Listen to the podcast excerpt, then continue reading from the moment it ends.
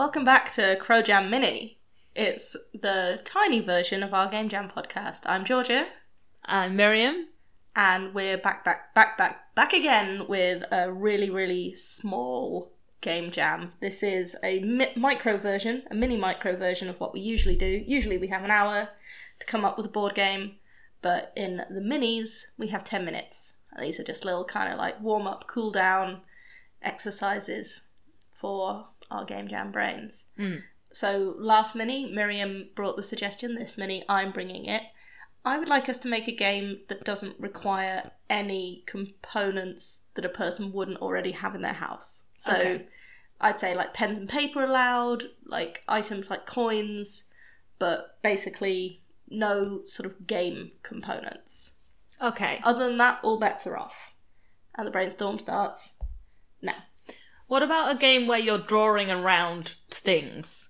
So, really bringing in the whole variety of things that you might have in your house. Okay, so you've got like a big piece of paper and items, and you're drawing around them. What is it? Kind of like an area control. So like Hmm. you you draw around. You find an item. Maybe there's like a time limit. You draw around it and put a token in that area, and then someone else is doing the same. Hmm. Maybe Okay. there could be something that happens where the outlines intersect. Yeah. Um, I don't know. Yeah. I It's not just about finding the biggest item, I guess. No, I'm looking at a fork over there, and I I guess I was kind of thinking about like something where the like funky uh, shapes that you can find might be good. What if it's about like connecting shapes together or something? Hmm. Um, We definitely don't need to do the drawing around. no. I, I I like it. I like it, and also in ten minutes we got no time to double back. We're doing true. something involving drawing around things. It's so. I mean, is a big sheet of paper something it's reasonable to assume someone has in their house, or is this played on an A4 sheet of paper? Good question. Yeah, I have big sheets of paper, but I'm fucking weird. maybe it's played on your wall. you just Everyone's got walls. Um, what if it's played on your fridge? Does everyone Okay. have a dry white marker? Probably not. Um, hmm. I, d- I, I just I said don't that know. because I'm looking at your fridge. Okay, no, it's it's played on l- sheets of A4 paper laid out side by side. There's nothing wrong with that. Everyone's got like a few sheets of paper. Everyone's got a few sheets of paper, pens, and items that they can find. So, in like at the moment, it's definitely an activity. You have a time limit to find an object Mhm. and draw around it on the paper, Mhm. and that in some way becomes an area of the paper controlled by you. But maybe the score doesn't come from how big the area it is. Maybe it's like how many distinct sides you control, so you're not encouraged to select round items because they only have one side, but if you find something hexagonal, you get six points Okay, or interesting. you're maybe trying to make one contiguous shape that has the maximum number of sides on its external edge. Hmm. Okay. So you're trying to kind another sort of vaguely Katamari esque thing where you're just sort of trying to stick together a lot of shapes with their like most uh highest surface area outward Yes. kind of thing. Yeah. Um, I was imagining something, and I this I think probably would just lean towards like largest, um, roundest shape, but like where you would draw around a thing and then you'd like scatter, I don't know, rice grains or something on the paper and score for like ones that fall inside your shape or something. yeah, I, I there's something there. So like maybe it's a game that's played in two phases. One where you create these delineated areas that belong to the players, and then another one where you are trying to get yeah, like some small thing to stay within the bounds of what you've done or maybe everyone's like if everyone's working in the same play area like the same four or six sheets of adjoining paper, it's like everyone takes it in turns to carve off a portion that belongs to them and mm-hmm. write their name in it by finding an object and drawing around it.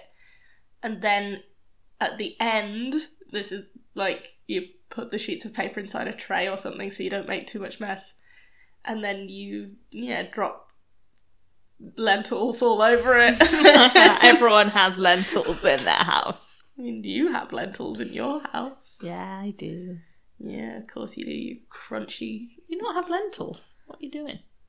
I mean, have you, you met Andy? Does he seem like a lentil boy to you? Um. Okay, I think I maybe like the sides idea more. yeah, because I definitely don't like the win condition of this game in any way to involve counting lentils. Can we call that that be the what the game's called? Counting lentils. it's my all vegan counting crows tribute band. Um. it's how vegans go to sleep. That's a take two on that joke. Um, yeah, I think I might like the multiple sides more as well, but I feel like it needs another thing. It's not just like who can find and draw around the things with the most sides. It needs like probably some rules on placement. So like hmm. your the items that you draw around they have to be placed with like a solid connection Mm-hmm. and then maybe also some other placement rule that I haven't thought of yet. um. Yes. Okay. I don't. I want it to be something like you're all using quite a limited play space, and I think it's reasonable to expect that people might would have some way of differentiating between different players. Mhm. So whether it's different coloured pens or just like writing your name inside the shape or something, Mm. And that something happens where you can take over a space that someone's already claimed, but you just have to do it possibly by placing a shape that's got more sides. Okay. So Hmm. Yeah. So you you I draw around a I don't know a jar lid, and then perhaps it's like you need to kind of like almost like a card game. Like you need need to use something that has more sides, but you need to minimize the like difference between the numbers of sides. okay, yeah. So like If, if I've if you've done a triangle, I would do a square.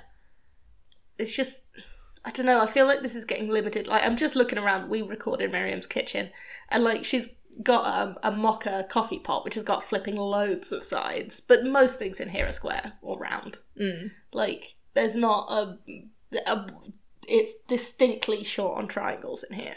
Hmm. I can't see one triangle. What are you even doing? okay. Um so okay, so what if just like drawing the outlines is just phase 1 of the game? Maybe I mean, we haven't really done this, but is is this kind of similar to a map making game?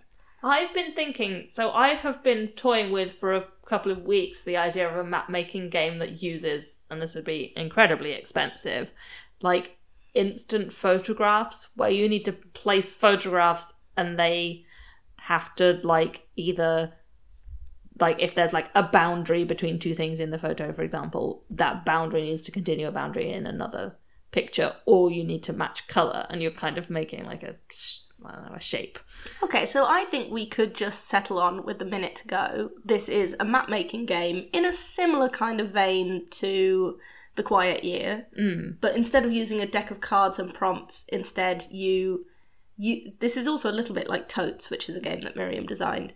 You would find an object, draw around it, and then you would name that area or that thing that you've sort of delineated. It would have some kind of relationship to the object, and you would tell a short story about like how it came to be there. And so collaboratively, players would build a world. Mm, I actually love that. Yeah, like it's not the kind of thing we have often done. Even though both of us really like that kind of thing, we had an amazing time playing the Deep Forest, uh, which is a quiet year version around which with monsters. Um, so yeah, okay, we've got 56 seconds. What do we call it? Um, It's The- just. shape of home. Shape of. I was going to say the shape of things. Uh, uh, the things that make a home. Aw, pretty cute. I'm happy to call it at that. All right, another total banger of a mini crow jam. Thank you, as always, listener, for tuning in, and we'll see you sometime soon for another tiny crow jam. Caw.